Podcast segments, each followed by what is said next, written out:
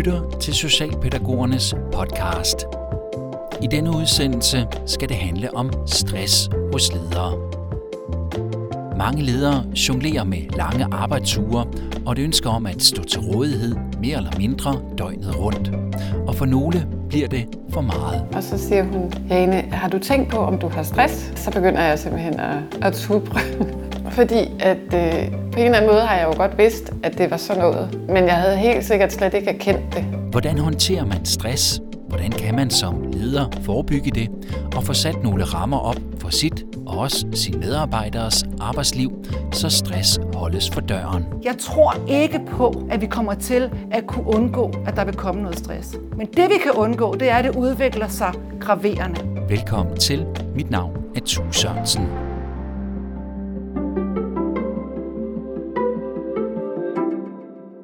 Stress er ikke fremmed for ledere inden for det socialpædagogiske område. I en undersøgelse fra forbundet, som udkom i 2020, svarede næsten halvdelen af de adspurgte ledere og mellemledere, at de havde oplevet stress i nogen til meget høj grad. For 8% vedkommende var det stress i meget høj grad og af den ubehagelige slags. En af dem, der er en del af den statistik, skal du møde nu. Jeg hedder Jane Tolle og er afdelingsleder på et øh, botilbud for øh, voksne udviklingshemmede i øh, Kolding Kommune. Afdelingen ligger i Christiansfeldt. Der er otte faste ansatte, og så er der jo tilknyttet cirka 10 vikarer, og der bor 12 borgere. Det starter i sommeren 2019, hvor Jane begynder at glemme ting og oplever, at hun har svært ved at koncentrere sig. I forhold til min personaleledelse, så var det detaljer. Hvad skal jeg huske øh, til næste gang, der er et personalemøde? Og hvem er det nu, der har den rolle og den ansvarsopgave? Og, øh, jamen, det kunne være tidspunkter øh, og øh, opfølgningsmøder på borgere, og om jeg nu havde husket at, at koordinere med, med rådgiver og sådan nogle ting, øh, som jeg bare altid har, har fuldstændig styr på. Der kunne jeg mærke, at jeg skulle sådan dobbelttjekke øh, de her små, vigtige detaljer. Ikke? Jeg kan huske, at jeg sagde til min øh, centerchef på det tidspunkt, at der er noget, der er lidt mudret. Øh, på et tidspunkt, så griner vi faktisk lidt af det, at jeg sådan, får sådan mudderhjerne. Så vi faktisk, jeg var faktisk meget åben omkring, at jeg, at jeg, at jeg synes, at jeg sådan nogle gange mistede koncentrationen. Janes chef anbefaler hende at kontakte en psykolog og få nogle samtaler, men det får hun ikke gjort. Jamen, jeg negligerede det simpelthen. Øh, jeg tænkte, det går over jeg er vant til, tænker jeg, hele mit liv, synes jeg, jeg har, jeg synes da, jeg er vant til, at ting går op og ned, og nogle gange er man mere presset end andre gange. Øh, øh, så jeg har ikke været vant til at stå og føle, at det blev for meget. Jeg kunne ikke rigtig se, hvad det var, der var for meget. Det hele bliver dog for meget i november 2019. Der har jeg en øh, samtale med en medarbejder. Hun har en livskrise, der foregår nogle ting i hendes privatliv, øh, som, som berører hende meget, og vi er i gang med at finde ud af, hvordan jeg kan støtte hende i det her. Øhm, og da hun går ud af døren, der skal jeg lige lave nogle notater og ligge i hendes sag. Øh, og da hun går ud af døren fra mit kontor, der øh, kan jeg ikke huske, hvem der har været inde hos mig. Så står jeg simpelthen og kigger øh, på min computer og, øh, og på mine øh, noter, øh, og kan simpelthen ikke huske, hvem der lige har været inde øh, og snakke med mig. Og det er en voldsom oplevelse. Og jeg har hjertebanken, og jeg er øh, ked af det, og, og, og tænker, det er jo simpelthen... Altså, jeg, eller jeg kan egentlig ikke rigtig huske, hvad jeg tænker andet end, at jeg handler på det ved at pakke mine sager sammen, og så, kø, og så kører jeg simpelthen hjem. På vejen hjem ringer Jane til sin chef og fortæller om, hvad der lige er sket. Hendes chef beder, ja, nærmest beordrer, hende til at ringe til en terapeut eller en psykolog. Det gør hun, da hun kommer hjem. Dagen efter, der møder jeg op til en samtale dernede. Under den samtale, der afbryder hun mig, og så siger hun, Jane, har du tænkt på, om du har stress? Og så, ja, så begynder jeg simpelthen at, at tubre. ja, det berører mig også Fordi at, øh, ja, underbevidst, eller på en eller anden måde har jeg jo godt vidst, at, at det var sådan noget. Men jeg havde helt sikkert slet ikke erkendt det. Jane fortæller sin chef om samtalen med terapeuten, og hun beslutter, at Jane skal sygemeldes. De aftaler også, som terapeuten har anbefalet, at Jane skal starte i et behandlingsforløb, hvor hun skal have samtaler med en psykolog og kan få forskellige behandlingsformer, som for eksempel afspænding, massage og zoneterapi. I første omgang er det to uger, men Jane ender med at være i forløbet i over en måned. Og her får hun styr på forbindelsen mellem krop og sind, som hun siger, og bliver bevidst om, at hendes ambitioner er en stor del af årsagen til hendes stress. Og jeg tænker, det har, det har været øh, virkelighedens verden op imod mine ambitioner som leder. At der ligesom har været øh, katalysator for, at det hele blev for meget. At mine ambitioner har ikke kunnet øh, føres ud i livet i forhold til de rammer. Og det var heller ikke som sådan det, altså, som var forventeligt. Så det var mit eget, øh, det var min egen ambition, der ligesom ikke var forligneligt med virkelighedens verden. Og jeg havde, jeg havde simpelthen ikke øh, på det tidspunkt evnen til at, at sænke den ambition og se på de små succeser. Fordi dem var der jo i virkeligheden masser af, men, øh, men øh, jeg så hele tiden det store billede, og det der ikke lykkedes. Det er til gengæld lykkedes Jane at se nu blandt andet på grund af en række redskaber og teknikker, som hun bruger i sit daglige arbejde og er med til at forebygge stress fremadrettet. Det vender vi tilbage til senere.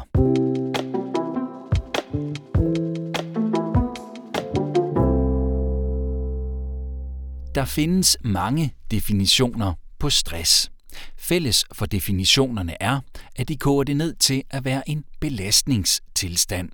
En overbelastningstilstand, der opstår, når ydre krav fra omgivelserne eller og indre krav fra personen selv overstiger ens ressourcer og dermed truer helbredet. Det vil hende, du nu skal møde, uddybe. Ja, mit navn er Pernille Sten Petersen, og jeg er forsker her på CBS, Institut for Ledelse, Politik og Filosofi. Jeg forsker i sammenhængen mellem stress og skam i arbejdslivet, og med særligt fokus på ledelse. Pernille Sten Petersen har nærstuderet mønstre i, hvad det er, der udløser stress hos ledere. Det jeg har kigget på, det er, hvad er det så, der kendetegner de former for overbelastning, som måske særligt rammer ledere. Og noget af den overbelastning, der rammer ledere, det er, hvis de oplever at ikke kunne gøre deres ledelsesarbejde godt nok. Så det er noget af det, jeg kan sige, hvad er det, der overbelaster ledere? Det er, når de føler, at de kan komme i mål med at være den leder, de gerne vil være. Når de oplever sig presset fra, hvad skal man sige, systemets krav i forhold til, at det går ud over medarbejdere, at de er nødt til at pålægge medarbejdere mere arbejde, end medarbejdere kan klare, så kan ledere nogle gange, for at kompensere med det, faktisk også selv overarbejde, det er noget af det, som kan stresse ledere. I sit seneste forskningsprojekt har Pernille Sten Petersen blandt andet set på det socialpædagogiske felt og har også interviewet og observeret en del ledere på området. Og hun mener, at der er nogle kendetegn, som kan gøre socialpædagogiske ledere særligt udsatte for stress. Mange af de ledere, jeg har været ude og interviewe, de har en enorm stor oplevelse af, at det faktisk er et kald, det de har med at gøre. Det lyder lidt, øh, lidt øh, ophøjet, men, men det er et område, socialpædagogiske område, er et område, hvor vi har med komplekse menneskelige udfordringer at gøre. Det, det er uanset om du er leder eller medarbejder. Så, så mange af de personer, der har lyst til at søge ind til det her fag, er jo nogen, der interesserer sig for mennesker, og interesserer sig for mennesker, der har nogle problemstillinger, og som interesserer sig for mennesker, som måske har oplevet en masse svært i livet. Det, der så er kendetegnet ved dem, der øh, søger ind det her felt, er jo et ønske om at hjælpe.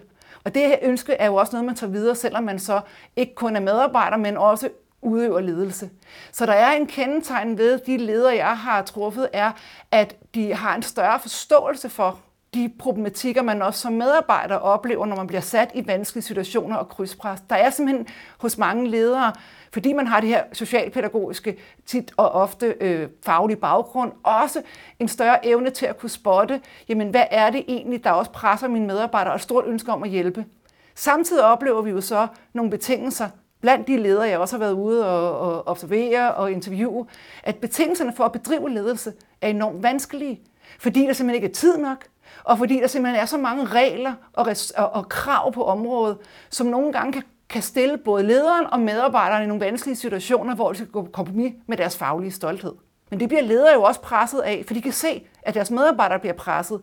Og de kan på den ene side sætte sig levende ind i, hvad det er for en situation, medarbejderen står i, og forstår den, og har også lyst til at kunne gøre noget ved den, men ofte kommer de jo til kort, fordi at tit så er det jo strukturelt spørgsmål, der gør, at der ikke er ressourcer nok til at bruge den tid, som man synes, der skal til for at kunne bedrive et fagligt forsvarligt stykke arbejde. Og hvilken betydning har det? Det betyder enormt meget, fordi det, det er evident i stresslitteraturen, at hvis det er, at man er udsat for større krav, end man kan magte, så er det jo en stressfaktor.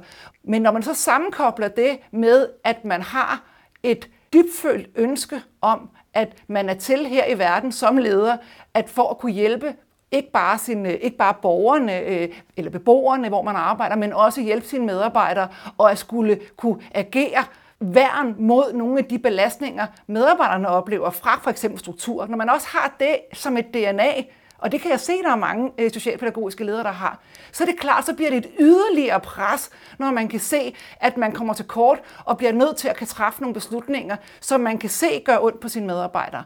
Så det at kunne have sit arbejde som et kald, gør jo selvfølgelig, at det kan være sværere både at sige pyt, at det kan være sværere at, at sige, jamen øh, det her det er en kan-opgave, og det her det er en skal-opgave. Og det gælder altså også for ledere. Så kan man som leder blive enormt presset af sin egen samvittighed og sige, jeg burde kunne skulle have gjort det her bedre for mine medarbejdere. Ydermere har Pernille Sten Petersen i sin forskning set, at mange ledere på det socialpædagogiske område står meget alene med egne og arbejdspladsens udfordringer. Det var faktisk øh, i, tilbage i 2017 interviewede jeg en socialpædagogisk leder, som mindede mig om, hvor ensomt det var for ham at være leder. Der, og så altså, beder ham om at uddybe, hvad er det, du mener med den her ensomhed, så er det, hvor mange beslutninger han bliver nødt til at gå med for sig selv. Fordi han kan ikke dele blandt resten af personalet, for eksempel, hvad er det nogle gange for nogle bevæggrunde, der er øh, i forhold til, at man bliver nødt til at, at træffe nogle beslutninger. Han kan ikke dele blandt øvrigt personale, hvis der er, der kører en personalesag, som kan være enormt tærende på en. Øh, så der er mange ting, han går med, eller hun går med selv som leder. Det er måske en af mine allervigtigste øh, pointer, at der er det så vigtigt for ledere at forstå, hvor vigtigt det er at få nogle ledernetværk. Fordi hvis man går, når man er ensom, så kan man også nogle gange stille meget høje krav til sig selv om, hvad man skulle, burde kunne, skulle kunne gøre.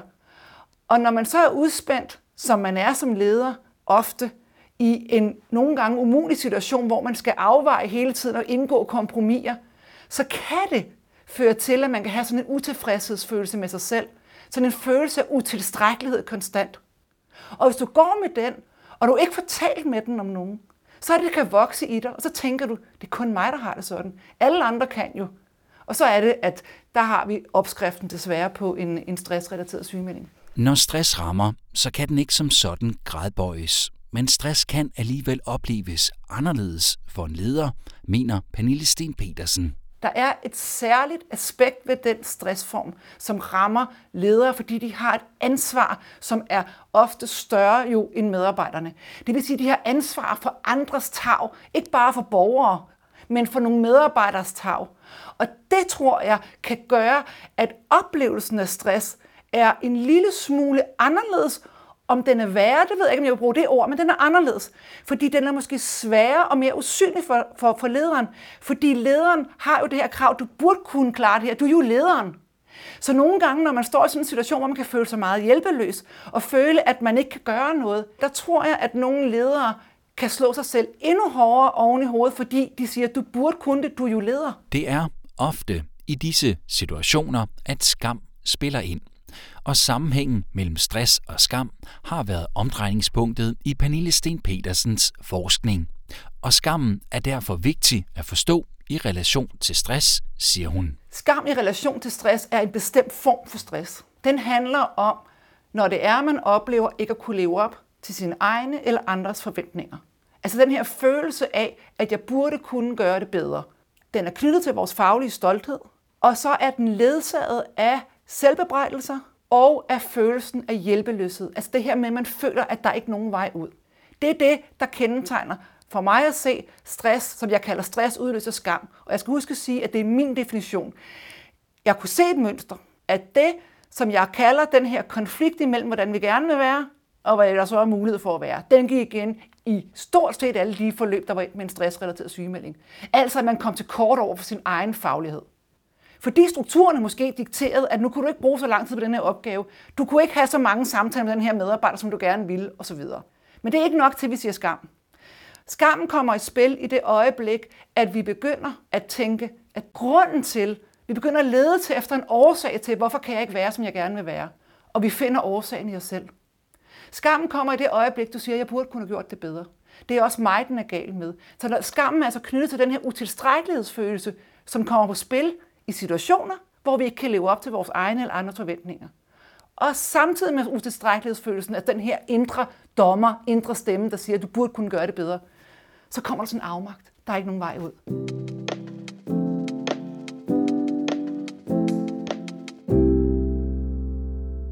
Jane Tolle oplevede også, at hun følte skam, da stressen ramte hende tilbage i 2019. Altså, jeg bryder jo helt sammen øh, der, da, da det bliver sagt. Øh, så det handler helt sikkert om, at øh, jamen, det er jo slet ikke mig, det der.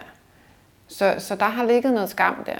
Jeg havde, jeg havde tankerne, øh, og også tanker omkring, jamen, øh, så har de jo opdaget, at det ikke er alt, jeg kan, og at jeg ikke er så stærk, øh, at jeg ikke var den her superwoman. øh, den har jeg ikke mere, fordi at nu har jeg det sådan, at det er godt nok ikke at være god nok. hvis man kan sige det sådan. Ikke? Det er okay og helt menneskeligt, at der er nogle ting, øh, man ikke kan nå. Erkendelsen af, at man ikke kan alt og ikke kan nå det hele, er en ledetråd i den måde, som Jane strukturerer sin arbejdsdag på i dag, efter at hun er vendt tilbage fra sin stresssygemelding. Prioritering er simpelthen en nødvendighed som afdelingsleder. Jeg er blevet meget bevidst om, hvor meget man kan nå på en dag, og det har jeg ikke været før. Så når jeg ser på en to-do-liste med 20 punkter, så øh, er jeg blevet øh, god til at få prioriteret, at øh, de der tre ting skal jeg i hvert fald nå i dag. Så det starter jeg med. Og når det er færdigt, så kan jeg se på, hvor meget af det andet jeg kan nå, og ellers så må jeg flytte det til en anden dag.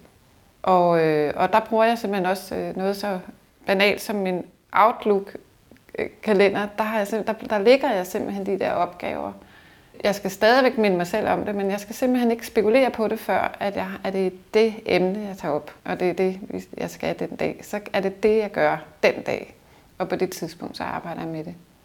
Og det er en kunst, og det er også en kunst i et job som mit, hvor at, øh, at tingene kommer ind ad døren, øh, og øh, man bliver kontaktet af medarbejdere, og øh, det er korridorsnakke, og, men det kan, jeg godt, det kan jeg godt rumme samtidig. Fordi at der er ikke en hel masse andet, der fylder, fordi det har jeg parkeret øh, forskellige steder i min kalender. Og det med at parkere noget, det gælder også tankerne, siger hun. Den kan virke som kunstig, at man skal kunne parkere sine tanker, men det er rent faktisk øh, det, jeg gør. Så det er det vigtigste redskab. Og det, det vigtigste redskab hænger nemlig sammen med, at jeg kun laver én ting ad gangen. Det er sådan, øh, som jeg startede med, at det, det, det er sådan et mantra for mig nu. Øve sig i ikke at spekulere og tænke, men øh, lave nogle små øer, hvor man, kan, hvor man placerer de her tanker. Øh, så, der, så der ligesom kunne blive ryddet lidt op i tankemylderet, som jo var en del af det. Øh, eller det kalder jeg det i hvert fald nu. Øh, det, som var mudret før, det jeg kaldte mudder, det var i virkeligheden noget tankemøller, alt muligt. Et andet redskab, som Jane bruger til at skabe en fast ramme om hverdagen, er en forventningsafstemning med hendes medarbejdere. Hvis man vil snakke om noget, som ikke handler om øh, vejret, og der er lidt dybde i det, så, øh, så gå ind i min kalender og bestil en, en, altså, og invitere til en samtale. Og så holder jeg det der. Fordi det, det handler jo også om at være bevidst om, hvad man egentlig vil snakke med mig om. Øhm, så det stiller jo nogle krav. At vi kan ikke bare, øh, jeg kan ikke bare hele tiden være til rådighed. Book mig i min kalender, for så er jeg nemlig nærværende. Og det er jo en kunst og en balance for ikke at virke afvisende, men det er samtidig et, øh, det er også en stor anerkendelse af, at der er faktisk behov for, at vi tager de her samtaler, og jeg hører, at du har brug for det. Men det skal være i, i de her rammer. Og selvom det kan lyde underligt, måske endda paradoxalt, så mener Jane, at de erfaringer og erkendelser, som stressen har ført med sig, har gjort hende til en bedre leder. Altså jeg føler, at jeg er kommet styrket ud på den anden side, på grund af den bevidsthed. Fordi jeg egentlig synes, at øh, det handler om at være bevidst om de sider, som kan få det hele til at tilte. En erkendelse af, at der er også nogle ting, der kan, som jeg ikke kan magte. Og den bevidsthed har egentlig har egentlig styrket mig i mit lederskab. Jeg, er blevet mere, jeg tror, jeg er blevet mere autentisk som leder, og meget mere nærværende.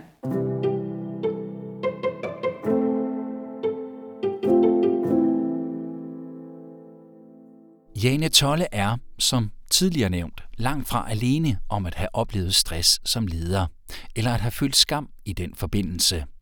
Og at skabe åbenhed og et rum for at tale om skammen, det kan være et redskab til at forebygge stress, mener forsker Pernille Sten Petersen. Øh, jeg synes, det handler om at forstå, at skammen er en adgang til at få et sprog for, at det, der kan i mange tilfælde være på spil, når vi oplever stress, det er den her følelse af utilstrækkelighed og en tendens til at bedømme sig selv efter nogle meget, meget høje standarder. Og det er måske de standarder, man sammen med andre kan hjælpe til at få afdækket, at alle andre har faktisk også nogle gange svært ved at leve op til standarder. Og det er ikke det samme som, at jeg siger, at nu skal man bare øh, producere 80 procent, og så er det nok nok. Man skal forstå, at nogle gange kan man komme til at bedømme sig selv som menneske ud fra nogle høje standarder, end hvad der var muligt i situationen. Og en forløsende samtale med en ledelseskollega, det kan være fra en anden institution, men som også arbejder måske med unge på en døgninstitution, og at få nogle af de her samtaler omkring, at jeg har stået i det her ledelsesdilemma. Hvad gjorde du? Det kan være en måde at bearbejde skammen på, fordi så kan du måske, i stedet for at nu handler det om, at nu skal vi til at tale om skam osv., så, så lad os tale omkring forskellige øh, situationer, hvor vi har oplevet, at øh, her var vi, havde vi et dilemma. Hvad gjorde du? Hvad gjorde du? Hvad gjorde du? Så bliver vi mindet om, at der faktisk også er andre, der har været nødt til at gå på kompromis. De gjorde det, de gjorde det, og så kan man tage det ind, i, ind og måske forhåbentlig derigennem få bearbejdet skammen. Når det kommer til at forebygge stress, så er der mange gode råd at hente. Men som Pernille Sten Petersen siger, så kan man som leder nemt slå dem op i en brochure eller på nettet. Hun mener i stedet, at der skal mere fokus på en fælles indsats. At arbejdsfællesskabet er nøglen til forebyggelse. Når jeg siger arbejdsfællesskaber, så er ledere også en del af et arbejdsfællesskab. Og det er vigtigt, at vi taler åbent om, at leder er en del af et arbejdsfællesskab, samtidig med, at ledere skal lede arbejdsfællesskaber. Og det kræver, at ledere forholder sig til det, men også, at der er lederes ledere også forholder sig til, hvad er for eksempel grænserne for ledelse, og hvordan er det, vi hjælper med nogle supportsystemer for den enkelte leder. Jeg ved gerne godt, at du gerne vil fiske efter de der råd, som den enkelte kan gøre. Men jeg tror faktisk nogle gange, at vi gør en bjørnetjeneste, hvis vi kun fokuserer på de der enkelte råd, for så tror vi jo, at det er muligt. Så måske mit hovedbudskab har været at hjælpe til at kunne se, at det er en mega svær opgave, som kræver et fællesskab, både omkring lederen, men også en anerkendelse af, hvad det er, lederen står i, som et vigtigt step, sammen med selvfølgelig alle de her gode øh, individuelle råd, som også er på sin plads. Men mit mission har været at hjælpe til at flytte det her ud og se på det som et relationelt og et fællesskabsanlæggende, hvor lederen bare er enormt vigtig og tit meget overset. Når det er sagt, så er der selvfølgelig ting, som den enkelte leder kan gøre. Her peger Pernille Sten Petersen især på tre ting. For det første er det, at man skal have et realistisk syn på, hvad er det egentlig, øh, der er muligt i den her ledelsesopgave. Og nu får jeg det formuleret meget individualiserende, og det går jeg faktisk ikke særlig meget ind på. Så men lad mig lige omformulere det. Hvordan kan arbejdspladser arbejde med at sikre, at ledere kontinuerligt har nogen at spare med?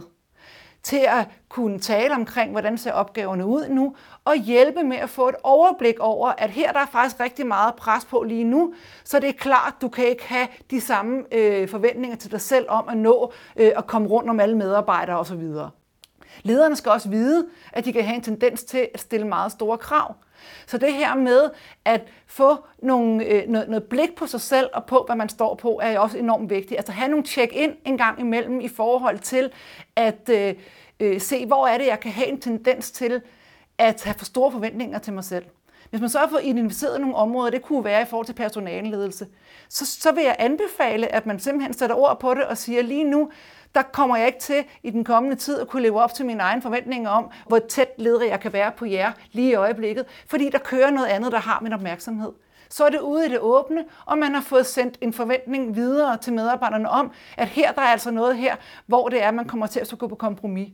Samtidig skal man selvfølgelig sige, at øh, det er enormt vigtigt for mig, at jeg er der stadigvæk for jer, og jeg kommer ikke til at kunne gå på kompromis med, at når der er brug for det, så er jeg der. Men mere det der ekstra lag, som man gerne vil som leder, der tror jeg faktisk, det er vigtigt, at man sætter ord på det over for sine medarbejdere. Dermed hjælper man også til at forventningsafstemme i forhold til sig selv. Så er det også enormt vigtigt som leder, at man husker på, at ledelse er et samarbejde med medarbejdere. Du kan være nok så god som leder, men hvis du ikke har en modtager af ledelsen, så er det jo ikke ledelse. Så et af mine øh, mantraer er, at når man tænker ledelse som det også skulle have følgere, så er det jo et gensidigt ansvar. Så man som leder også gerne må tænke over at kunne give ansvaret også videre til sine medarbejdere i forhold til, at for at være en god leder, skal medarbejderne også kunne give udtryk for, hvad har de brug for.